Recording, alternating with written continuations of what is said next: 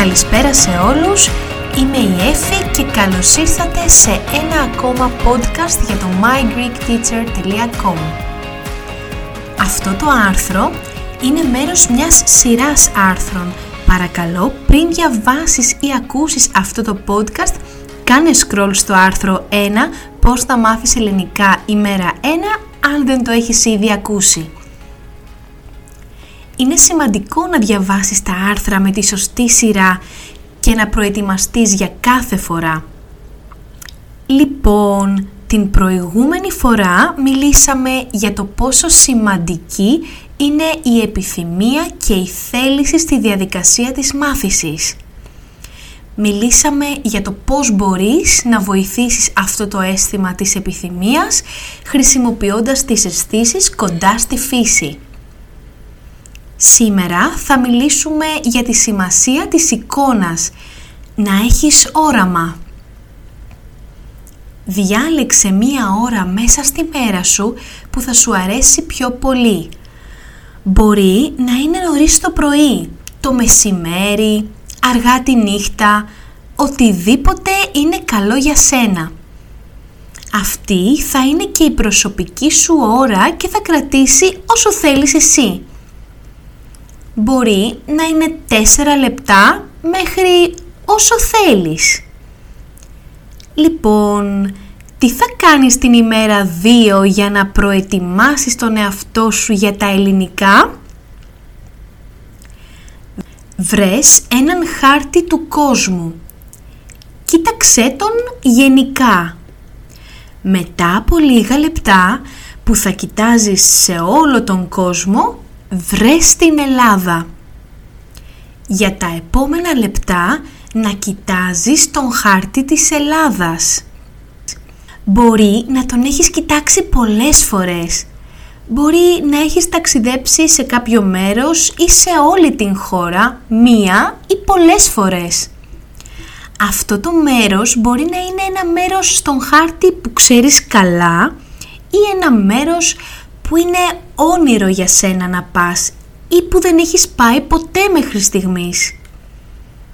Μπορεί να είναι η χώρα των προγόνων σου που έρχεσαι διακοπές από μικρός ή μικρή ή ένα μέρος που ποτέ δεν έχεις επισκεφτεί.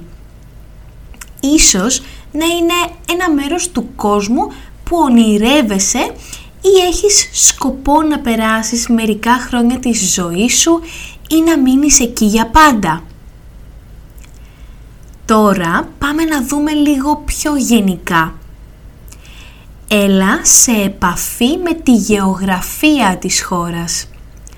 Τις χώρες που βρίσκονται γύρω-γύρω, την πρωτεύουσα, τα νησιά, την θάλασσα, την κεντρική χώρα.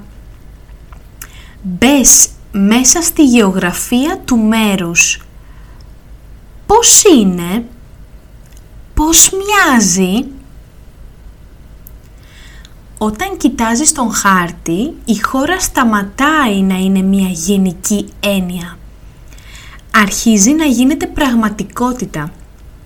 Ένας νέος κόσμος και η καρδιά σου γεμίζει από περιέργεια να την εξερευνήσει. Τώρα, οι άνθρωποι, πώς λες να είναι η ιστορία των ανθρώπων που ζουν εκεί; Τι ιστορίες έχουν να πούν; Πώς αυτό μπορεί να σε βοηθήσει να ανοίξεις ένα νέο παράθυρο στη ζωή σου; Άρχισε να ερεθίζεις το αίσθημα της περιέργειας. Η περιέργεια είναι μία άλλη όμορφη λέξη μαζί με την επιθυμία. Έχεις τη δυνατότητα να κάνεις αυτό το κομμάτι του κόσμου δεύτερο σπίτι σου αυτό το μέρος μπορεί να σε βοηθήσει να δεις τον εαυτό σου σε μία άλλη διάσταση. Μπορεί να σε βοηθήσει να δεις μακριά και να πας μακριά. Στη ζωή σου γενικά μπορεί να είναι πηγή έμπνευσης και δύναμης που ψάχνεις για την καρδιά σου. Το μόνο που χρειάζεται να κάνεις είναι να αφήσεις τον εαυτό σου να το κάνει και να είσαι ευγενικός και ευγενική με τον εαυτό σου σε όλη τη διαδικασία του να καλωσορίσεις αυτή τη σκέψη στην καρδιά και τη ζωή σου. Το μόνο που χρειάζεσαι σε αυτή την ευχάριστη διαδικασία είναι να είσαι ανοιχτός και ανοιχτή. Σκέψου, τι σε έφερε εδώ; Πήγαινε πάλι πίσω στην ημέρα 1. Πώς ένιωσες χτες στη βόλτα σου; Φέρε πάλι αυτό στο μυαλό σου. Το μόνο που χρειάζεσαι είναι να είσαι ευγενικός και ευγενική με τον εαυτό σου και να σε στηρίζεις. Πρέπει να είμαστε ανοιχτοί και περίεργοι. Πιστεύω ότι η γλώσσα έχει να κάνει πιο πολύ με την επιθυμία και το συνέστημα παρά με τη γραμματική και το λεξιλόγιο. Αυτά τα δύο έρχονται ως αποτέλεσμα και εσύ μετά απολαμβάνεις το αποτέλεσμα. Είμαι σίγουρη γι' αυτό. Γιατί αν έχεις την επιθυμία και το συνέστημα ότι θα είσαι θετικά αφοσιωμένος στον εαυτό σου να κάνεις αυτή τη δουλειά για 5, 10 ή 20 λεπτά την ημέρα, τότε ο στόχος σου θα είναι πραγματικός. Στο τέλος θα το κάνεις χωρίς να το καταλάβεις, ενώ παράλληλα θα κάνεις τη ζωή σου όμορφη.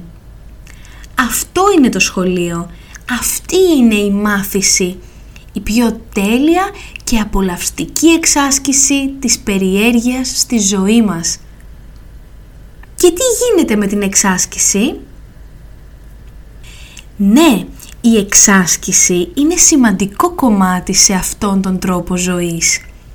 Όμως η εξάσκηση σημαίνει να δουλεύω από μένα για μένα είναι μια συνήθεια αγάπης για τον εαυτό μας και δεν πρέπει να τη βλέπουμε ως εργασία. Λοιπόν, τώρα έχεις ένα όραμα. Από εδώ και πέρα θα εξερευνείς τι ξέρανε οι άνθρωποι που ζούσαν και ζουν σε αυτό το μέρος του κόσμου, πώς αντιμετώπισαν τη ζωή τους και πώς αυτό μπορεί να βοηθήσει εσένα. Η μάθηση είναι ένα ταξίδι στον χρόνο, χρησιμοποιώντας τις λέξεις και τη γλώσσα των ανθρώπων. Η γλώσσα που ταξιδεύει σε αυτό το μέρος για αιώνες και βοηθάει τους ανθρώπους της να εκφράσουν τη χαρά τους, τις δυσκολίες τους και να περιγράφουν τον κόσμο τους. Είμαι πολύ χαρούμενη για το ταξίδι σου. Τώρα βρες λίγο χρόνο να κάνεις τη μέρα 2. Αν βρήκες αυτό το άρθρο καλό για τη διαδικασία του να μάθεις, κάνε like στη σελίδα μου για να παίρνεις βοήθεια και tips κάθε μέρα.